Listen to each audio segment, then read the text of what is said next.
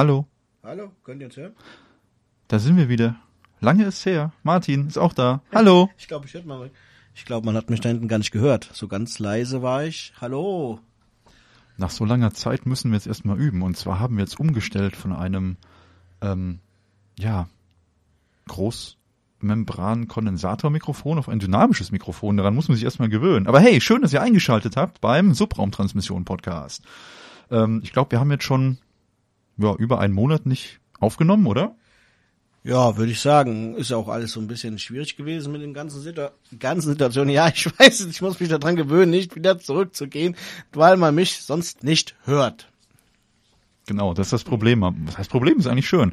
Wir haben jetzt diesen Radiomoderatoren-Stimmeneffekt hier. Ja, wir, ich habe ja versprochen, hatte ich dir ja auch schon am Anfang gesagt, ab der zehnten Episode gibt's neue Technik und sie ist da. Freude.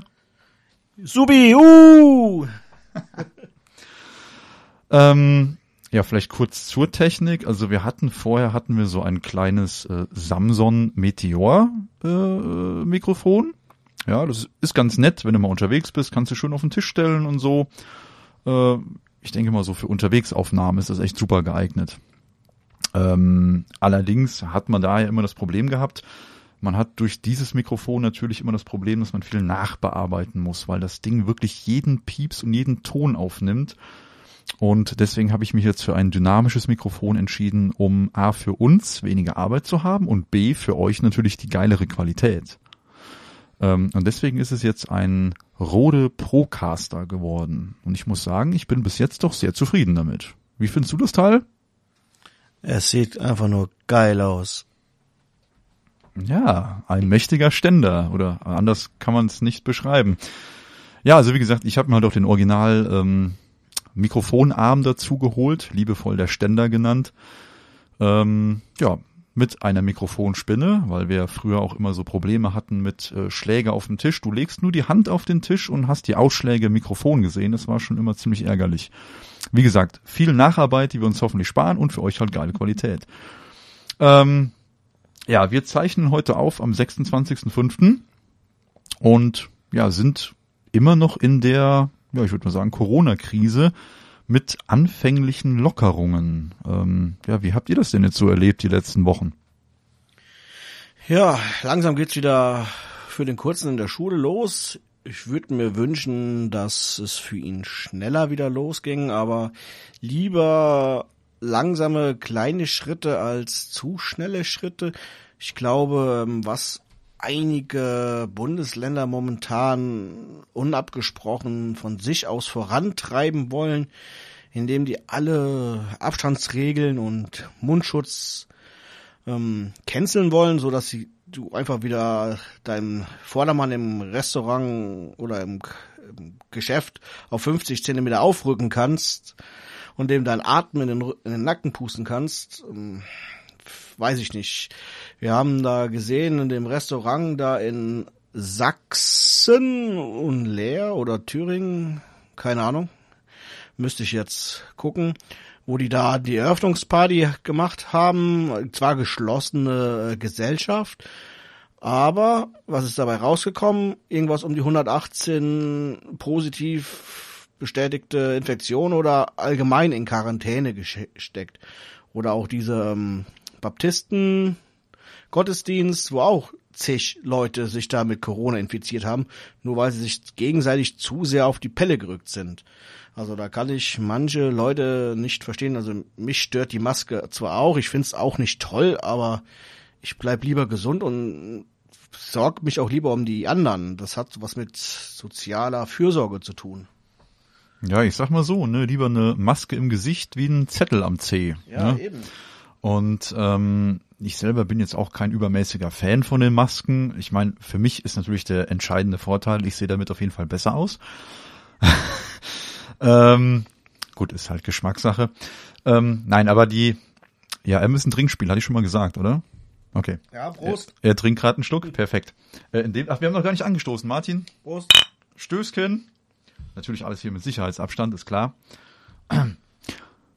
ähm, ja, nein, also wichtig ist halt, äh, was viele nicht verstehen, die jetzt hier diese, ähm, ich sag mal, die ganzen Rechten unterstützen und oder die das quasi so als Antrieb nehmen, um jetzt wieder gegen irgendwas demonstrieren zu können, äh, da loszurennen und hier äh, ja auf, auf die aktuelle Regierung schimpfen und keine Ahnung. Ganz ehrlich, ich möchte da aktuell nichts entscheiden müssen, ja.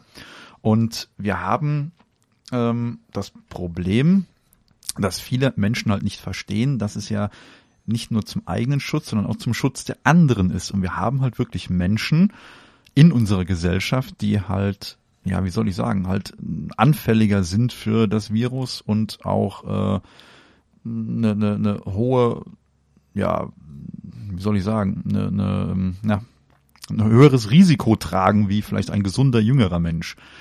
Und ich finde, da sollten wir schon alle Rücksicht nehmen, ja. Und es kann nicht so schwer sein zu verstehen, dass wir trotz alledem immer noch in einer äh, Demokratie leben, ja. Das hier ist keine Diktatur und keine Ahnung, was uns da alles neuerdings erzählt wird auf YouTube oder sonstigen Plattformen.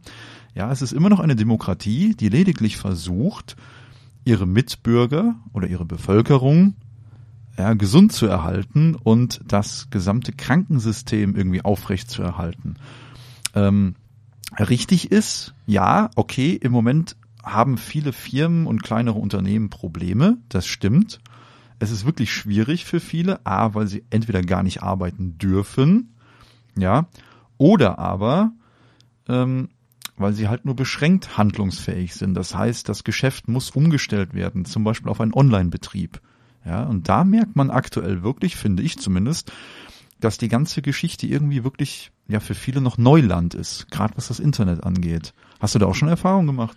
Also ich glaube, die, also ich glaube, diese ähm, ganzen Proteste und auch diese Verschwörungstheorien ist ein deutsches Problem überwiegend. Neuseeland zum Beispiel äh, habe ich gelesen, die hatten sieben Wochen lang harten Lockdown und werden jetzt langsam wieder zurückgeführt. Die Spanien. Die Pre Premierministerin oder wie auch immer sich da, oder die Präsidentin, wie sich das auch da immer beschimpft in Neuseeland, die ist beliebter denn je. Und die Bevölkerung unterstützt alle Maßnahmen und es gibt keine Corona-Demos wie hier in Hamburg, Stuttgart, München oder sowas, wo die Bekloppten sich quasi gegenseitig ins übers Gesicht lecken, um da unsere Verfassung zu verteidigen, die viele von denen ja auch einfach ablehnen auf der einen Seite und bestreiten, dass es die gibt und schreien, wir sind eine GBR oder eine GBR, GmbH, wie auch immer. Und dann ähm, schreien sie da ähm, Widerstand, Widerstand. Ja, die haben zu viel Widerstand im Hirn, zu viel oben. Aber ja, steckst du nicht drin in solchen Leuten. Wenn es dir nicht passt, dann sollen sie halt auswandern und ein Land, wo es wirklich eine Diktatur gibt. Das wäre auf jeden Fall eine Variante. Nee, aber schade ist halt wirklich, ja, was mir halt vermehrt auffällt im Moment, die ganzen ähm, ja, Verschwörungstheoretiker werden immer mehr. Ja, das ist jetzt für die das ultimative Sprungbrett irgendwie, sich da die Leute zu ködern. Die Verschwörungstheorien ist ja auch ein, ein hausgemachtes deutsches Phänomen. Die gibt's so nicht in anderen Ländern so viele und so vielfältige Verschwörungstheorien wie hier in Deutschland. Ja, das stimmt. Hier schon äh, langsam. Hier sind schon ziemlich viele vertreten. Da können, denke ich mal, auch die Sammelbecken. Ja, da kann kann kann auch äh, wer sich dafür interessiert natürlich auch im Hoxilla Podca äh, Podcast mal reingehört werden. Ja, die haben da haben da auch äh, die ein oder andere Verschwörungstheorie schon aufs Korn genommen, ne? Und ähm, oder besser gesagt unter die Lupe genommen. Ähm, ja, wie gesagt, das ist halt im Moment ganz, ganz schwierige Situation und wird es anscheinend auch immer noch ein bisschen länger bleiben, weil jetzt wieder jedes Bundesland so sein eigenes Süppchen kocht ja. und ähm, worüber ich mich zum Beispiel sehr geärgert habe, ich meine, auf der, das ist immer so ein zweischweiniges Schwert. Ich kann, auf der einen Seite kann ich den Step verstehen, warum das so gemacht wird. Auf der anderen Seite ist es mir irgendwie unbegreiflich. Und zwar ist das im Moment so, dass wir hier bei uns in der Region, im wunderschönen Netfen, unter anderem äh, teilweise halt die Bäder wieder eröffnen, also die Freizeitbäder. Und ähm, da ist es jetzt so, dass da jetzt zum Beispiel in einem, ich glaube, Naturfreibad, was bei uns hier in der Nähe ist, da dürfen aktuell dann keine Kinder rein. Ja. ja. Also alle nur ab 18 Jahre. Und da fehlt mir ein bisschen das Verständnis für. Ich meine, ich verstehe, ich glaube zu verstehen, warum das so gemacht wird. Aber ich verstehe es auch irgendwie nicht, ich ja. Ich, glaub, ich glaube, ähm, das liegt daran, weil die da keine Badeaufsicht stellen. Und dann einfach ähm, nicht die Verantwortung dafür übernehmen wollen, dass da Kinder hingehen, die, ähm, für die du quasi eine Aufsichtspflicht übernimmst, wenn du die da in dein Bad lässt und hast keine Badeaufsicht da, kein Rettungsschwimmer. Wir anderen sind halt alles Erwachsene, die auf eigenes Risiko da reingehen. Ja, okay, gut. Ja, ich sag ja, auf eine gewisse Art und Weise verstehe ich das natürlich. Aber äh, jetzt die Tage, wo es langsam immer wärmer wird und gerade die Kinder, die jetzt schon gefühlt eine Ewigkeit zu Hause hocken und ähm, ja, wie soll ich sagen, an zu Hause gefesselt sind und ja, jetzt irgendwie mal eine Freizeitaktivität bräuchten, weil sie auch sonst nirgendwo hingehen konnten. Die durften, überleg mal, die konnten nicht zum Go-Kart fahren gehen, die konnten nicht in ihre Vereine, die konnten an keinen Meisterschaften teilnehmen. Ja, ist alles ausgefallen. Und jetzt kriegen sie noch gesagt, ihr dürft nicht mal ins Freibad. Also für Kinder, die haben im Moment aktuell wirklich die A-Karte gezogen. Das ist einfach so. Ähm, egal, das wollen wir jetzt nicht totreiten. Äh, Corona hängt wahrscheinlich den meisten schon zum Halse raus. Und ja, ich würde sagen, wir kommen dann so langsam zum Thema. Oder hast du bezüglich, ah doch, Corona, vielleicht doch, ja, ähm, wo wir gerade bei Kindern sind. Und zwar, was ich auch noch ganz lustig finde, Schule. Schule in Corona-Zeiten. Auf der einen Seite möchte ich erstmal ein ganz großes Lob aussprechen an die Lehrerinnen und Lehrer an unserer Schule. Ja, das ist zum anderen hier die Grundschule Netfen, die dafür gesorgt hat, dass ähm, ja unsere Kinder wirklich regelmäßig mit Lernstoff versorgt wurden. Es wurde sich ja fast schon rührend um die Kinder per E-Mail und und äh, ja Social Media und so gekümmert. Da wurden lustige Fotoaktionen gestartet. Regelmäßig sind äh, neue Lehrmaterialien geschickt worden und so weiter. Ja, da können wir uns wirklich nicht beschweren. Das haben die alle toll gemacht. Aber jetzt so im Groben und Ganzen ähm, ist es sinnvoll, Kinder einmal die Woche in die Schule zu schicken? Was meinst du? Wie, wie ist das bei euch? Ja, bei uns geht er auch einmal in die Schule und ich sag vielleicht vom Lernen her vielleicht nicht sinnvoller, als wenn er zu Hause sitzen würde und den einen Tag da noch machen würde. Aber ich glaube, es ist wenigstens ein kleiner Schritt für die Kinder, zumindest jetzt in der ersten Klasse, Richtung Normalität. Sie kriegen wieder Kontakt zu ihren ähm, Freunden und haben wieder so eine gewisse Regelmäßigkeit ähm, für den Tag. Ich weiß, ich muss jetzt um 6 Uhr aufstehen, ich muss dann erst gleich zur Schule laufen, ich habe einen gewissen Tagesablauf wieder. Wenn du Homeschooling hast, da sagt die Mama vielleicht, ah, ja komm, wir fangen erst um neun an, ich muss noch was anderes erledigen und dafür kannst du noch ein bisschen spielen. Ist halt, ich glaube, ist ein bisschen der erste Schritt für die Kinder wieder in diese Normalität dass die wieder eine ganze Woche oder mehrere Tage in die Schule gehen können. Ja, richtig. Ne, da bin ich auch bei dir. Ähm, wie gesagt, für die Kinder ist das schön, gerade bei Einzelkindern, wie ist ja bei euch dann der Fall, zum Beispiel mit eurem kurzen, der sonst ja wirklich nur alleine zu Hause sitzt. Ja, gut, der hat dich jetzt den ganzen Tag da, da hätte ich auch keinen Bock mehr, da würde ich auch lieber jeden Tag in die Schule gehen. Spaß beiseite. Ähm, aber äh, ich sag mal, schwierig ist es dann immer, finde ich jetzt auch für die Eltern im Moment. Ja, es hat halt nicht jeder die Möglichkeit, wie wie ich zum Beispiel. Ich habe Gott sei Dank die Möglichkeit, irgendwie im Homeoffice zu arbeiten. Meine Frau genauso. Das heißt, wir können halt wirklich auch vormittags irgendwie, wenn die Kinder Fragen haben beim sogenannten Homeschooling, ähm, können wir da irgendwie mit Rat und Tat zur Seite stehen, machen das im Prinzip auch gerne, ja. Meine, wir kümmern uns, wir sind halt Eltern, die sagen, okay, wir wollen ja auch, dass die was lernen und irgendwie weiterkommen. Und Dann hast du halt das Problem, was, was ich da jetzt sehe, ist, äh, wir haben halt zwei Kinder, so, die sind unterschiedlich alt, sprich auch in zwei verschiedenen Klassen, aber auf der gleichen Schule. Und jetzt ist das so, die eine geht dann den einen Tag und die andere muss den anderen Tag in die Schule. Und wenn du jetzt einen normalen ähm, Job hättest, wo du quasi wirklich dann Anwesenheitspflicht hättest oder vielleicht sogar systemrelevant bist oder wie auch immer, was sagst du denn deinem Chef? Ja, sorry, ich würde ja, ich würde ja gern heute kommen, aber da hat die eine Schule und morgen hat die andere Schule. Das ist wirklich alles kompliziert. Und ja, ich weiß nicht. Also ich, ich würde mir da irgendwie wünschen, dass die da vielleicht ähm, die Digitalisierung entweder weiter ausbauen.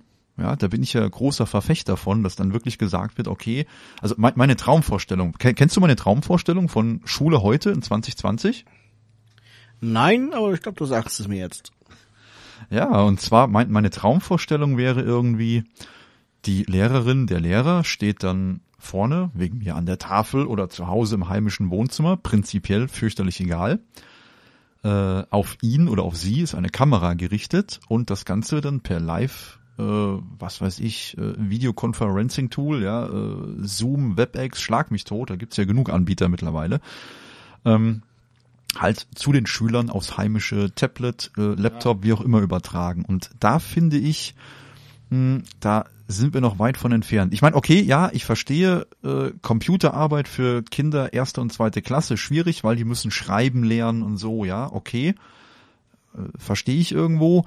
Aber spätestens ab dritte, vierte Klasse würde ich mir wirklich wünschen, wir hätten da ein System, wo gerade in solchen Ausnahmesituationen, die, ich meine, bis jetzt ja für uns eigentlich eher un, ungeahnte Ausmaße mittlerweile annimmt, ja, ähm, Verstehe ja. ich auch, dass wir da nicht wirklich vorbereitet sind, aber man hätte so ein Szenario irgendwie schon mal durchspielen können und dementsprechend auch vielleicht vorbereitet sein können. Und jetzt weiß ich nicht, ich kann dieses Argument immer nicht verstehen. Ja, die haben aber keinen Computer zu Hause oder nein, die haben kein Internet oder was weiß ich was. Und da gibt's mittlerweile so viele Lösungen und Wege, die so viel günstiger wären, als Leute damit zu beschäftigen, äh, einmal in der Woche in der Schule zu sein, ganz ehrlich. Ja, ich glaube, wir sind für so einen Ausnahmefall von der Infrastruktur, ähm, von der digitalen Infrastruktur relativ schwach aufgestellt oder auch noch sehr störungsanfällig aufgestellt.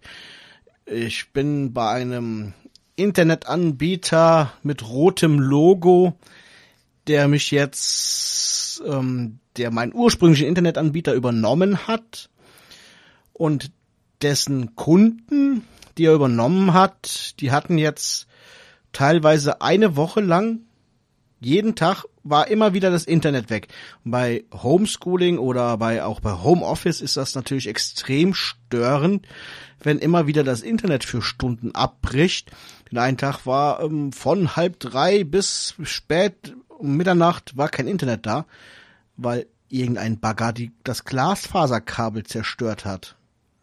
Da frage ich mich, gibt es da nur ein Glasfaserkabel für das gesamte Kreisgebiet und dort drüber hinaus bis runter nach Dillenburg, wo das ganze Internet von diesem roten Anbieter drüber läuft, dass wenn das der Bagger zerstört, dass plötzlich da 20, 30.000 Haushalte ohne Internet sitzen, die diesen Anbieter haben. Also ich glaube, solange wir so anfällig sind und es da keine Redundanzen gibt, ähm, ist es auch schwer, da so eine so ein Homeschooling wirklich für Notfälle aufzubauen, wenn du dann plötzlich da kein Internet hast und dann die Schüler und die Lehrerinnen abgehangen sind.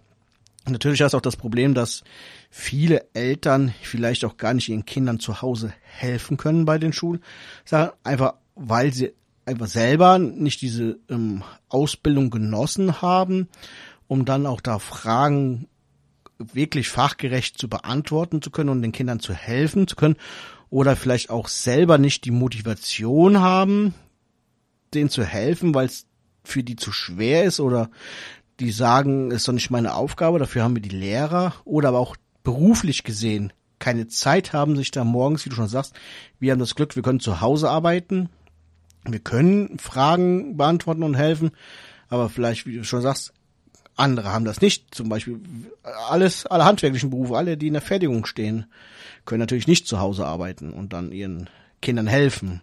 Also ich glaube, da muss wirklich auch ähm, von der Infrastruktur bis zum Bereitstellen von Lehrmaterialien wie ähm, für einkommensschwache Familien wirklich das ähm, die Laptops oder vielleicht sogar den, den Internetanschluss, dass der gestellt wird für diese Familien, dass einfach ähm, was da ist. Ich kann mich noch an meine Jugend erinnern, es, es gab kein Internet.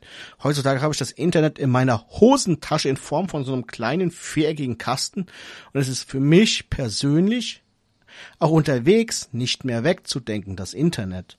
Früher gab es ein Datenvolumen, was wir aufbrauchen konnten.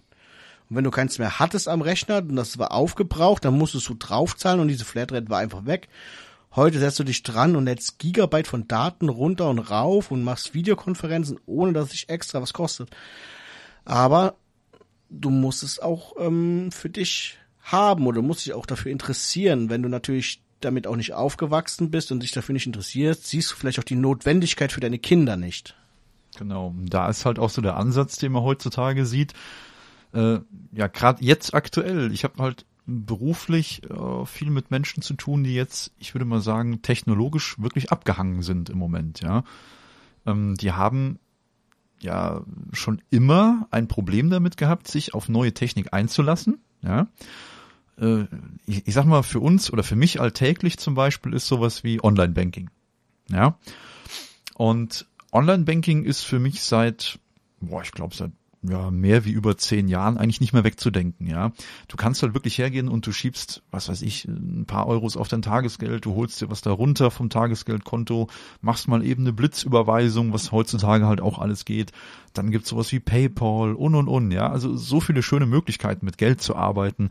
Oder willst du nur eben mal, wenn du unterwegs bist, deinen Kontostand checken, um gerade zu gucken, wenn du irgendwo im Laden XY stehst oder sonst irgendwo eine Eisdiele hier, reicht das Geld noch oder keine Ahnung, ja ähm, oder hat mein Kunde schon den Betrag XY überwiesen oder so, ja, äh, ist einfach für mich auch nicht mehr wegzudenken, sowas. Und da sind wirklich noch viele Menschen, die losgehen und so Rituale haben wie, hey, wir haben Sonntagmorgen 11 Uhr, ich fahre jetzt gerade eben mal zum Kontoauszugsautomat. Da packe ich mir den Kopf.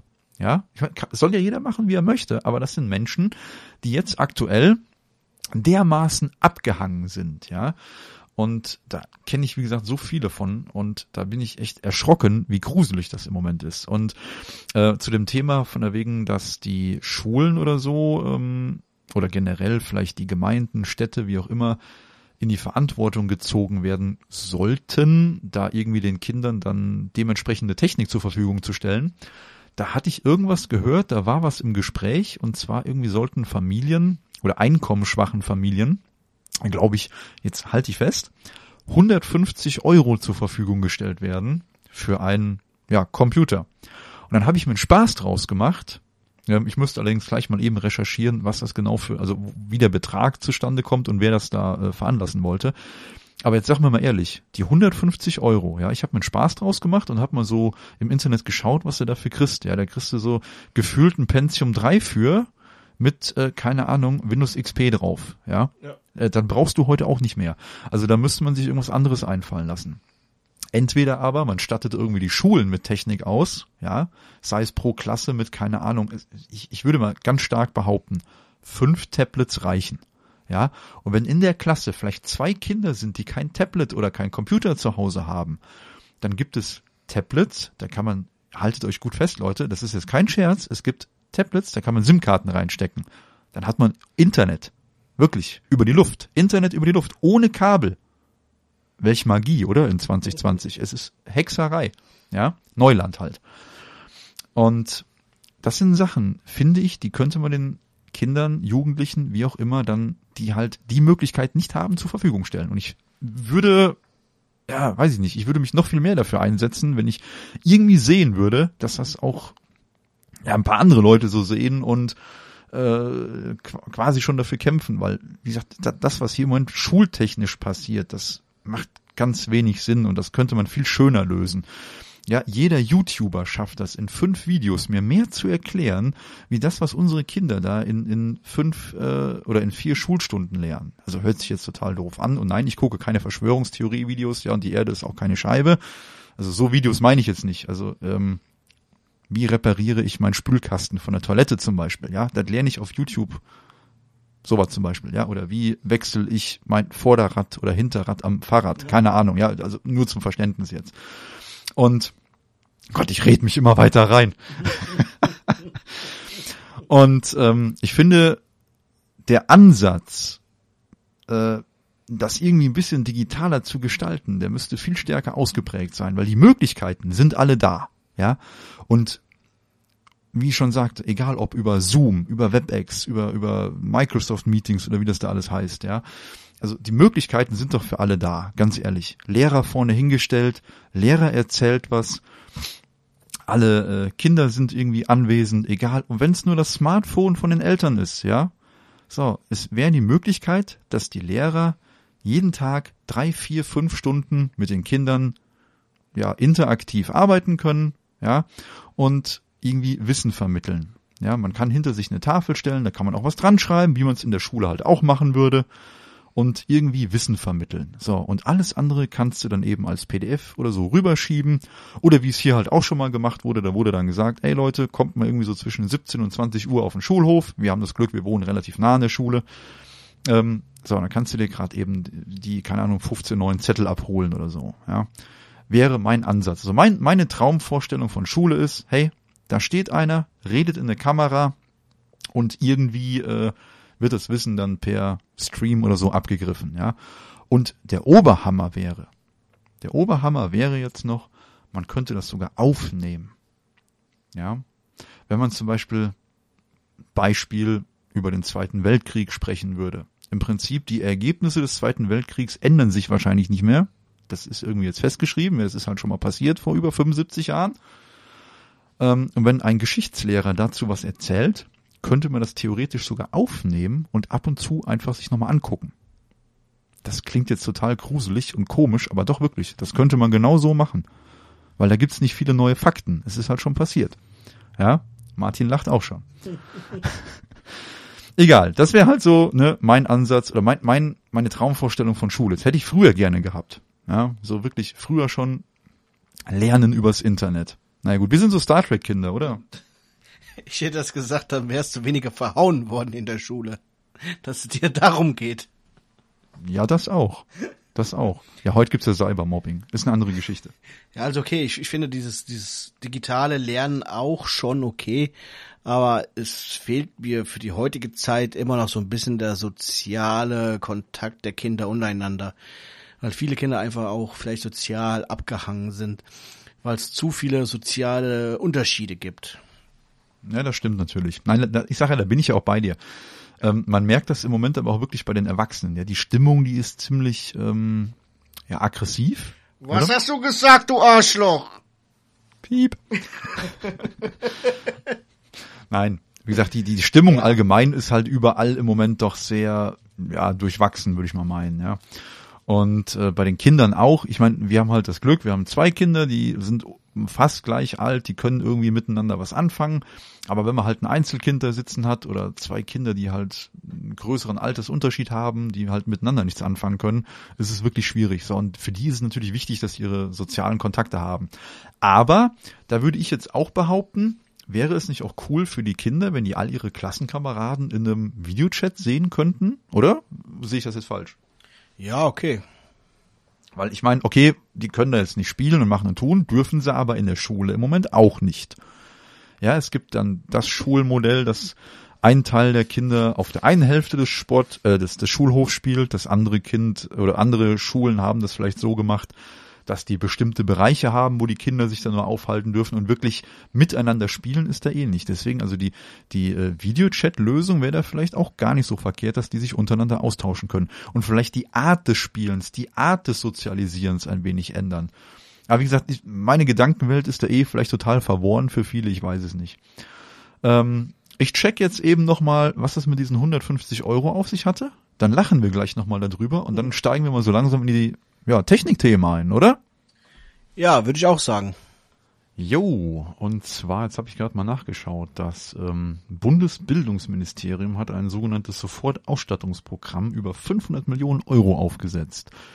Und zwar ist da halt jetzt wohl der Plan, dass das Geld nicht mehr an die ja, bedürftigen Familien äh, verteilt wird, sondern halt wirklich über die Schulen, ja, über die Schulen verteilt wird.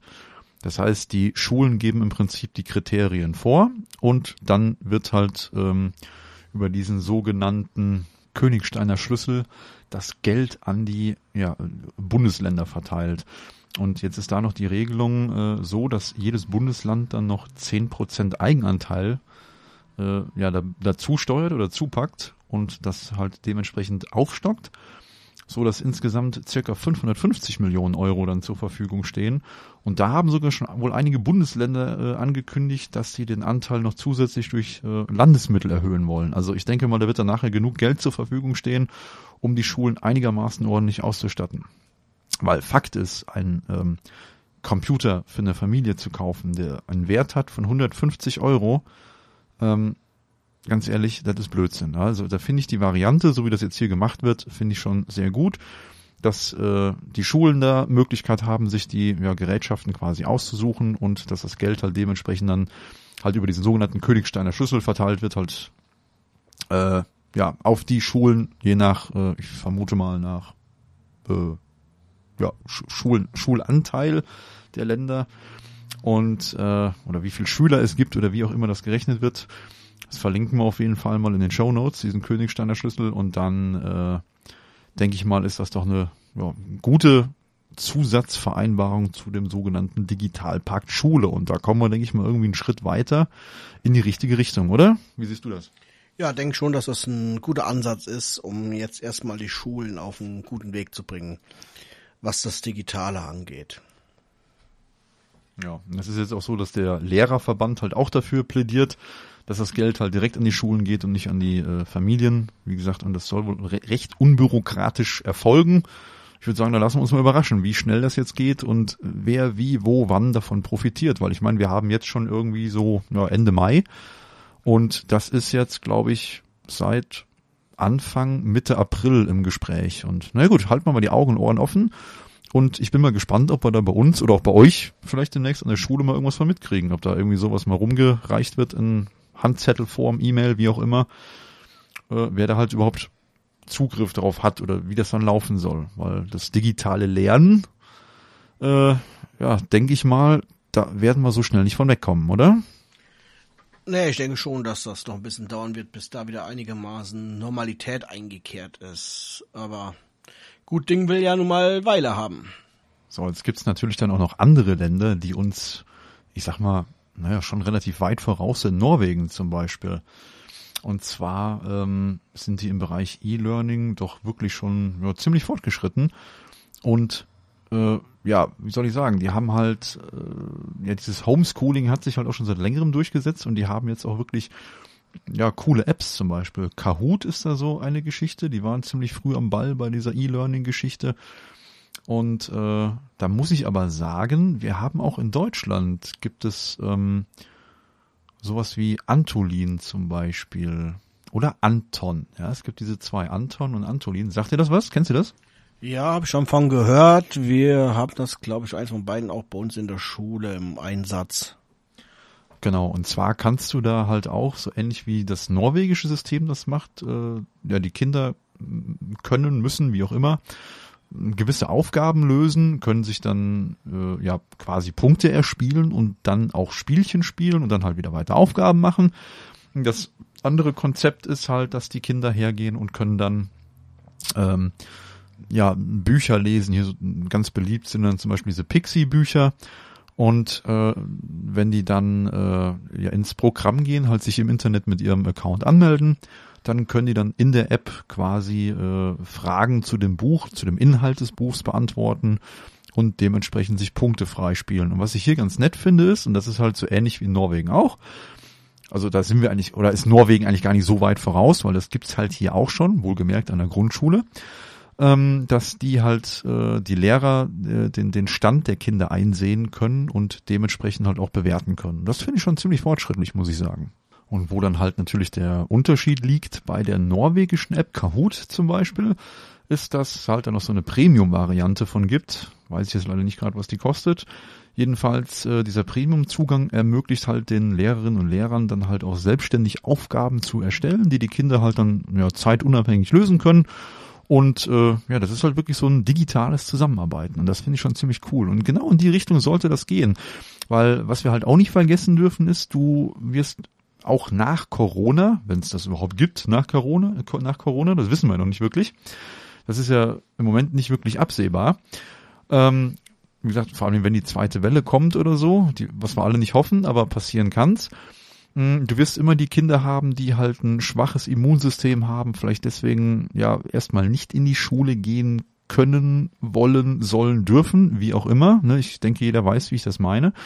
Und für die wäre es vielleicht schön, wenn die ja in Form von digitalem Unterricht per Tablet oder per einem, ja, was, was beliebt ist, ist diese AV1-Roboter. Das sind diese Telepräsenz-Roboter oder Telepräsenz-Avatare nennt sich das. Und zwar können die Kinder da halt digital am Unterricht teilnehmen und dann würde quasi auf dem Platz des äh, Kindes dann zum Beispiel so ein kleiner Roboter aufgestellt, mit dem die Kinder quasi interaktiv am Unterricht teilnehmen können, ja, weil der halt mit Kameras und Mikrofonen und so äh, ausgestattet ist und halt quasi stellvertretend für Schülerinnen oder Schüler am Unterricht teilnimmt. Und äh, ja, in die Richtung sollte das gehen. Natürlich ist das ja nicht nur ähm, mit Corona oder schwachen Immunsystem, sondern überleg dir mal, dein Kind bricht sich beim Sport ein Bein, zack, sechs Wochen zu Hause und ist dann natürlich quasi auch vom Schulalltag her abgehangen, ist dann darauf angewiesen, dass einer seiner Mitschüler ihm da irgendwelche Zettel und Mitschriften mit nach Hause gibt und so hast du natürlich auch die Möglichkeit, dass du interaktiv zu Hause dann noch wenigstens etwas den Unterricht verfolgen kannst. Ja, richtig. Sowas hat man natürlich auch, genau. Krankheitsbedingt, wie auch immer, ja, Beinbruch etc. Arm gebrochen, dann ist nichts mit Mitschreiben oder so. Und äh, nee, klar, also wie gesagt, für alle diese Anwendungsfälle, finde ich, sollten wir auf jeden Fall unser ganzes digitales System, gerade was Schule angeht, äh, ja deutlich ausbauen. Und äh, heutzutage ist es wirklich kein Problem, jedes Buch, wie auch immer, oder oder auch die Hausaufgaben digital zu übermitteln, ja, in Form von PDF, E-Book, weiß der Henker. Und ähm, ja, ich sag mal, selbst eine Schule könnte irgendwie einen Messenger benutzen und was weiß ich, äh, einen Gruppenchat für die Klasse machen, wo die Hausaufgaben geteilt werden, dass das klassische Hausaufgabenheft wegfällt und so. Ne? Also ich denke, ihr wisst schon alle, worauf ich hinaus will. Und äh, mich freut das immer irgendwie, wenn man auch sieht, dass es halt woanders funktioniert. Ja. Gut, ich würde sagen, wir haken das Schulthema erstmal ab. Wenn da irgendwie ein paar neue Sachen kommen, dann lassen wir euch das auf jeden Fall wissen. Äh, welches Thema wollen wir denn jetzt machen, Martin? Ja, du hast doch da mir irgendwas erzählt von wegen diesen Face-ID-Geschichte von den Handys, die keinen Fingerabdruckscanner mehr haben, was ich persönlich bevorzuge, weil ich will ja die Kamera von meinem Handy nicht unnötig belasten mit meinem Gesicht.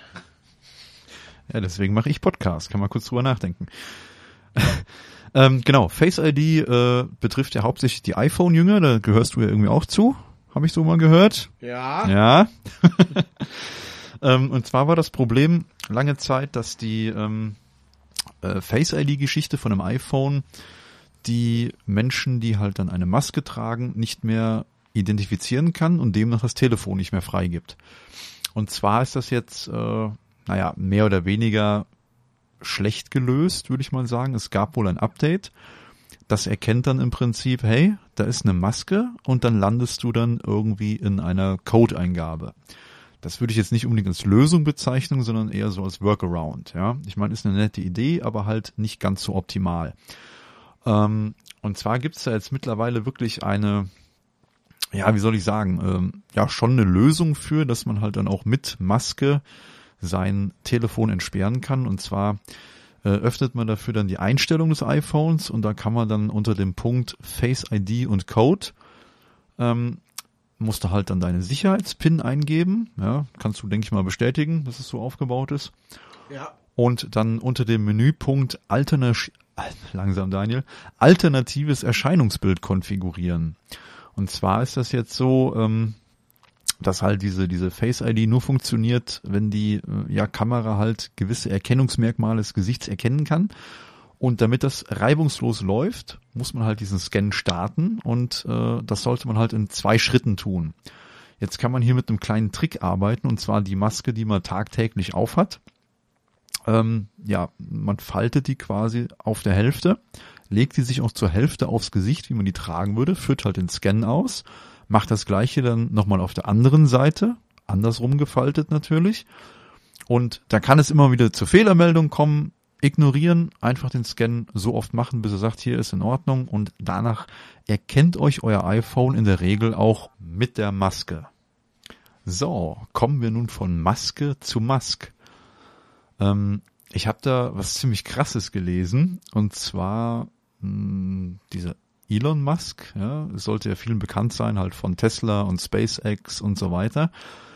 Und zwar baut er wie ich finde, ganz schnittige Elektroautos und da gab es schon mal einen Tesla Roadster und jetzt soll irgendwann demnächst ein neuer Tesla Roadster kommen. Soweit ist das jetzt nicht außergewöhnlich, oder Martin? Ja, hört sich nicht so außergewöhnlich an. Jetzt kommt aber das große Aber. Und zwar soll es wohl so ein ja, Roadster geben, der so ja, wie soll man sagen, so im, im Agentenstil, im 007-Stil äh, daherkommen soll. Und zwar wird der sogenannte Düsen bekommen, quasi ein Düsentriebwerk. Hm, jetzt fragt man sich, welchen Sinn macht das jetzt an ein Elektroauto ein Düsentriebwerk zu montieren? Ähm, ja, so habe ich dann im ersten Moment auch geguckt und bin der Sache mal so ein bisschen auf den Grund gegangen. Und zwar dadurch, dass er äh, ja, wie soll ich sagen, äh, ja, Gründer, Besitzer der Firma SpaceX ist, hat er natürlich Zugang zu Technologien in Form von Schubdüsen. Und zwar sind es dann sogenannte Kaltgastriebwerke. Und zwar wird da dann ultra hoch komprimierte Luft ausgestoßen.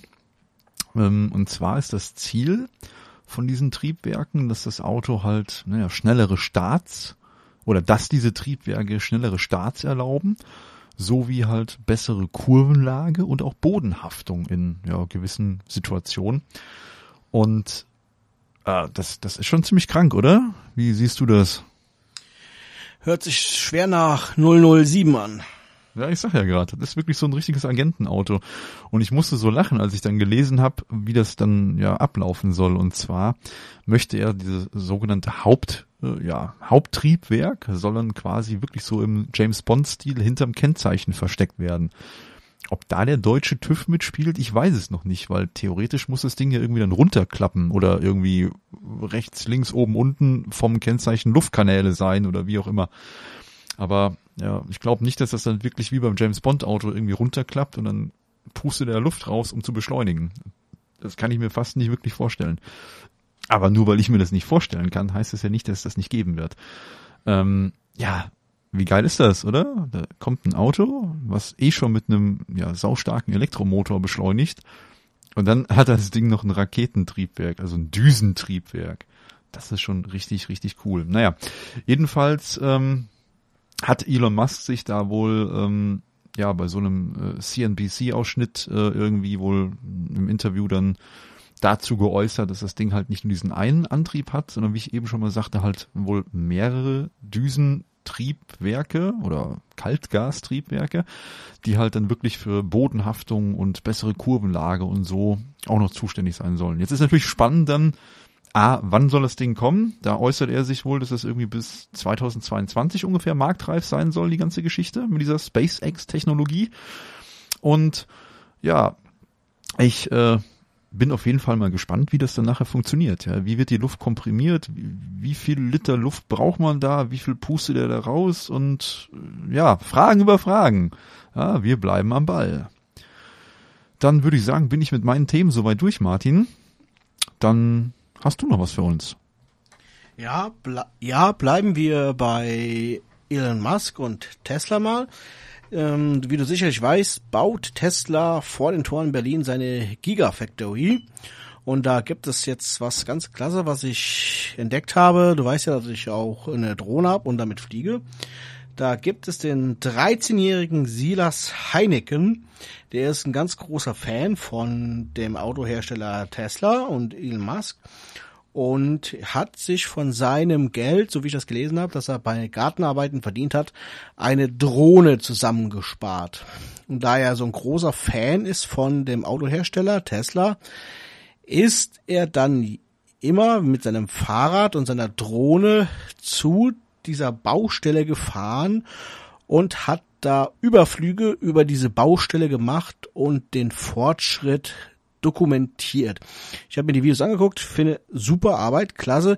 Er ist da drüber geflogen, er hat die selbst zusammengeschnitten, er hat auch einen YouTube-Channel und nennt sich dort bei YouTube Tesla Kit Grünheide.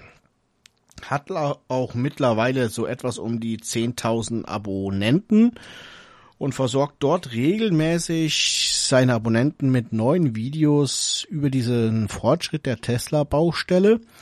Am Anfang gab es da wohl so ein paar Probleme, weil der Silas da wohl keine Drehgenehmigung hatte und ist dann auch irgendwann von dem Wachpersonal erwischt worden und auch die Polizei eingeschaltet worden.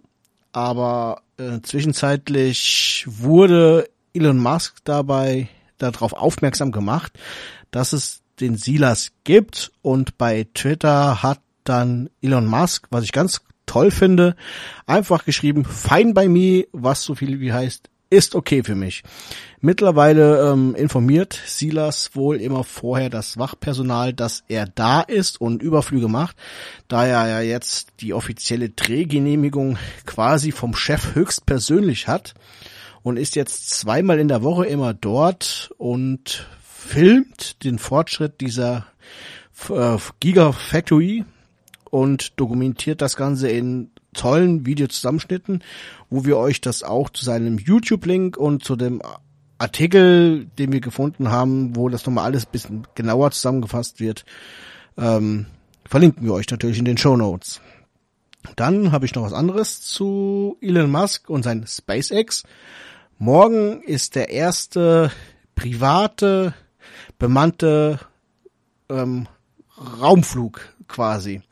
Elon Musk startet mit seiner Falcon 9 und seiner Dragon-Kapsel, werden die ersten amerikanischen Astronauten am 27.05., wenn die Wetterbedingungen ähm, passen, wird der Start so 22.30 Uhr mitteleuropäischer Zeit für uns stattfinden und dann sind zum ersten Mal zwei Astronauten bei einem Privatunternehmen unterwegs Richtung ISS. Diese Dragon-Kapsel ist bisher nur im Einsatz für ähm, für Güter, womit die Astronauten auf der ISS ähm, versorgt werden. Die Amerikaner waren ja bisher abhängig von den Russen und ihrer, äh, ich glaube, Sojus-Kapsel, genau. Womit die ähm, dann halt zu der ISS reisen, nachdem die Shuttles eingestellt wurden. Aber jetzt mit SpaceX und der Dragon-Kapsel, wobei die letzten Wochen und Monaten ja auch dieses, dieses Fluchtsystem getestet wurden, das dann eingreifen soll und die Astronauten retten soll, wenn irgendwas schief geht, sind jetzt halt dann morgen, wenn alles klappt, unterwegs zu ISS und das ist schon mal der erste Schritt auch für Elon Musk und sein SpaceX Richtung Mars. Da den bemannten Raumflug quasi auch zu üben. Genau, wenn ich da kurz noch was einwerfen darf. Und zwar ist das ja wirklich so ein historischer Moment jetzt für äh, ja, Amerika, weil jetzt wirklich das erste Mal mit amerikanischen Raumschiffen wirklich wieder Astronauten ins äh, All gebracht werden. Ne? Sehe ich richtig? Ja, ganz genau. Und vor allem, weil es ist ja eine Privatmann und kein und nicht die NASA. Die hat zwar auch ihre Finger mit im Spiel, aber es ist Elon Musk mit seinem SpaceX. Und ich glaube und ich traue es ihm auch zu, den ersten amerikanischen Astronauten oder vielleicht auch eine internationale Crew aus ESA und Russland und Amerika auf den Mars zu schicken. Und das noch vielleicht zu unseren Lebzeiten, Daniel. Tja, das würde ich mir irgendwie schon wünschen, ne? dass da wirklich mal Astronauten rumlaufen. Ähm, Kosmonauten, wie auch immer. Egal, Hauptsache Menschen auf dem Mars. Ich fände cool. Ähm, habe ich übrigens neulich noch was Lustiges zu, äh, zu gelesen, das muss ich gerade noch einwerfen. Wusstest du, dass Mars der einzige Planet in unserem Sonnensystem ist, der von, also nur von Robotern bewohnt wird? Ja, das ist mir bekannt. ich fand das witzig, gab es ein witziges Comic zu. ähm, ja, warst du soweit durch damit oder kam da noch was vom Mars? Nein, war ich mit durch. Aber ich meine, da wäre doch was gewesen im All, was ein bisschen weiter weg ist wie der Mars. Irgendwas Dunkles, Schwarzes. Hilft dir das auf die Sprünge? Ja, da haben jetzt Wissenschaftler ein relativ nahes schwarzes Loch. Das nächste, was sie jemals in unserer Nähe entdeckt haben, beträgt nur 1000 Lichtjahre Entfernung. Hört sich immer noch viel an, ist es auch kosmologisch gesehen, ist aber trotzdem relativ nah dran. 1000 Lichtjahre sind ungefähr 946.000 Billionen Kilometer von hier bis zu dem schwarzen Loch. Und das Besondere an diesem schwarzen Loch, du kannst es theoretisch, wenn du mal Urlaub auf der Südhalbkugel machst, ähm, ohne Fernglas, ohne Teleskop mit bloßem Auge beobachten zwar nicht das schwarze Loch, aber seine Begleitsterne. Das ist dieses Interessante daran. Die, dieses schwarze Loch ist eigentlich aufgrund einer Doppelstern-Analyse ähm, entdeckt worden. Alle 40 Tage verschwindet quasi einer seiner Begleitsterne, die du beobachten kannst hinter diesem schwarzen Loch und ist quasi nicht mehr zu sehen. Und ein Objekt mit der großen Masse und so, sagen die Wissenschaftler, kann nur ein schwarzes Loch sein. Das System, wie es heißt, falls einer von euch mal sich Richtung Südhalbkugel bewegt, wäre das System HR6819. sagt uns zwar jetzt allen nichts, ich musste auch erstmal schauen, aber es ist wirklich leider nur von der Südhalbkugel ähm, sichtbar. Wäre mal interessant, vielleicht ist der ein oder andere mal im Urlaub auf der Südhalbkugel, wenn diese ganze Pandemie-Geschichte mal wieder vorüber ist oder ist vielleicht auch mal beruflich da unten und interessiert sich für sowas mal einen Bericht darüber zu hören, ob man wirklich das Ganze sehen kann. Ja, das wäre auf jeden Fall mal eine spannende Sache. Ist halt die Frage, was sieht man denn bei einem schwarzen Loch? Ähm, weil soweit mir das bekannt ist, kann man das ja anscheinend nur irgendwie anhand der, ich glaube, Röntgenstrahlung, die ausgestoßen wird, ne, von diesem äh, ja, schwarzen Loch. Äh, was würde man denn jetzt sehen, wenn man das jetzt so am Nachthimmel quasi sucht? Also du kannst an sich nicht das schwarze Loch sehen, sondern wirklich nur seine Begleitsterne. Der eine ist wohl so weit weg, dass er nicht dahinter verschwindet, dieses Doppelsternsystem, was um dieses schwarze Loch kreist. Aber der andere ist nah genug dran, um dann durch diese Masse von dem schwarzen Loch quasi unsichtbar zu werden, weil es hinter diesem schwarzen Loch einfach verschwindet und nach 40 äh, beziehungsweise alle 40 Tage verschwindet es ja dahinter. Wie genau, wie lange das jetzt dahinter verschwindet, ob ich das in der nächsten Nacht dann wieder sehe, den Stern, müsste man mal genauer recherchieren. Ich habe aber auch darüber nichts in dem Artikel lesen können, wie lange es dahinter verschwindet. Das heißt also, man hat das jetzt quasi so festgestellt, das ist dieses Doppelsternensystem, habe ich das richtig verstanden, ja? Und du würdest es quasi am Nachthimmel sehen und auf einmal ist es verschwunden. Und dann gehen die jetzt davon aus, da ist dieses schwarze Loch, dieses große Ding und nach ein paar Tagen oder wie auch immer, den Zeitraum weiß ich ja jetzt nicht oder wissen wir jetzt nicht, ähm, circa 40 Tage haben die, glaube ich, da äh, eingetragen, wenn ich es richtig gesehen habe. Und dann tauchen die Sterne auf einmal wieder auf, wie aus dem Nichts, oder? Ja, genau. Dadurch, dass das ein, dass das ein Stern dahinter verschwindet, wird aus dem Doppelsternsystem halt natürlich ein Einfachsternsystem.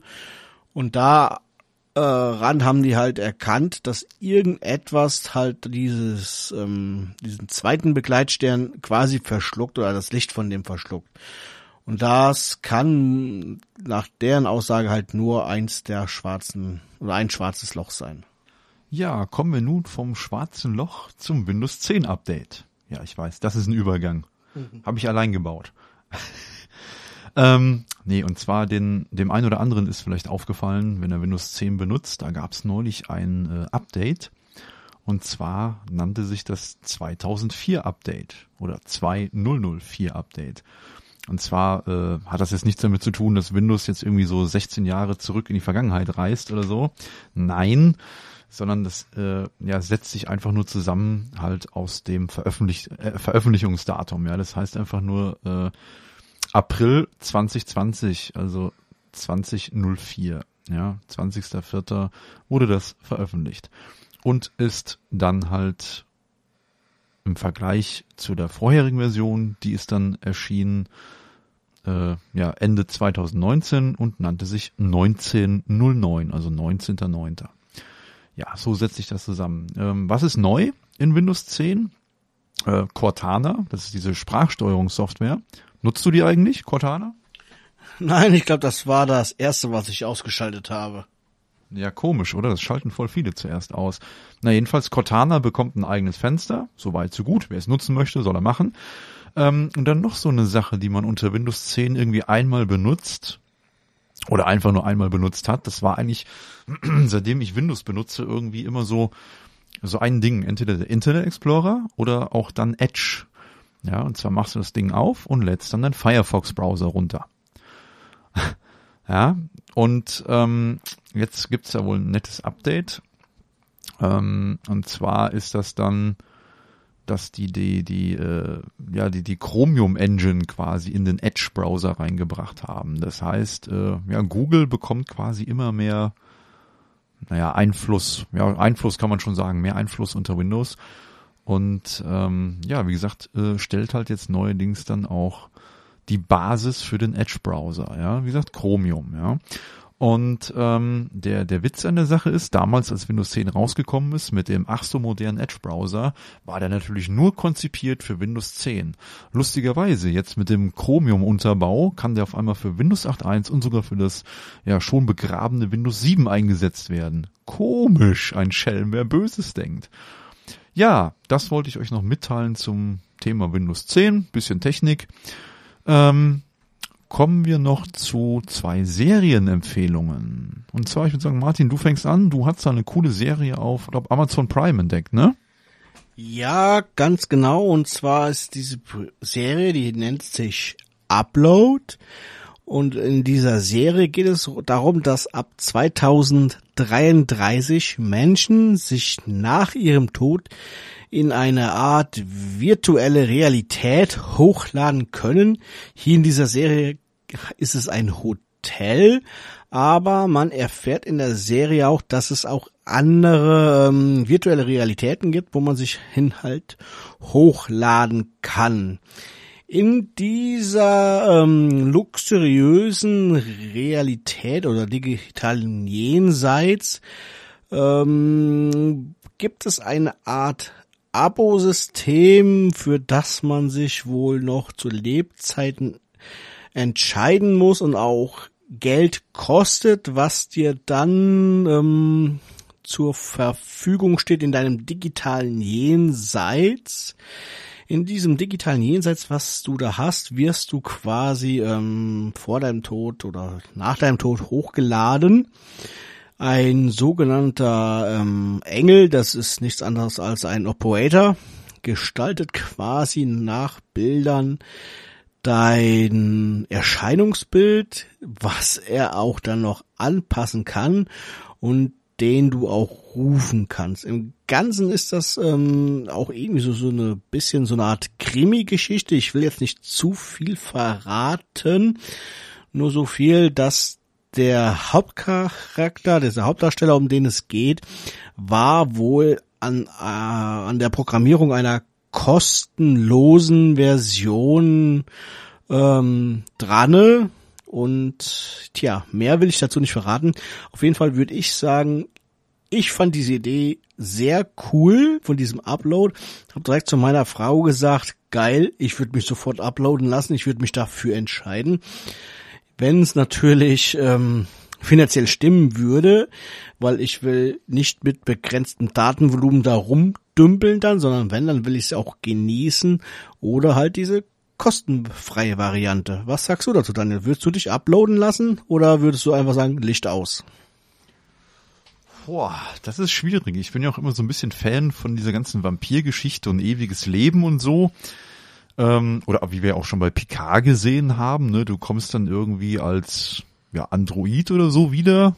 Also dein Geist quasi in Form irgendeiner Maschine. Ist ja dann prinzipiell immer egal, ob es jetzt ein Android ist oder ein Computer, der irgendwo rumsteht. Also ich finde den Gedanken schon gut. Ich habe die Serie halt noch nicht gesehen.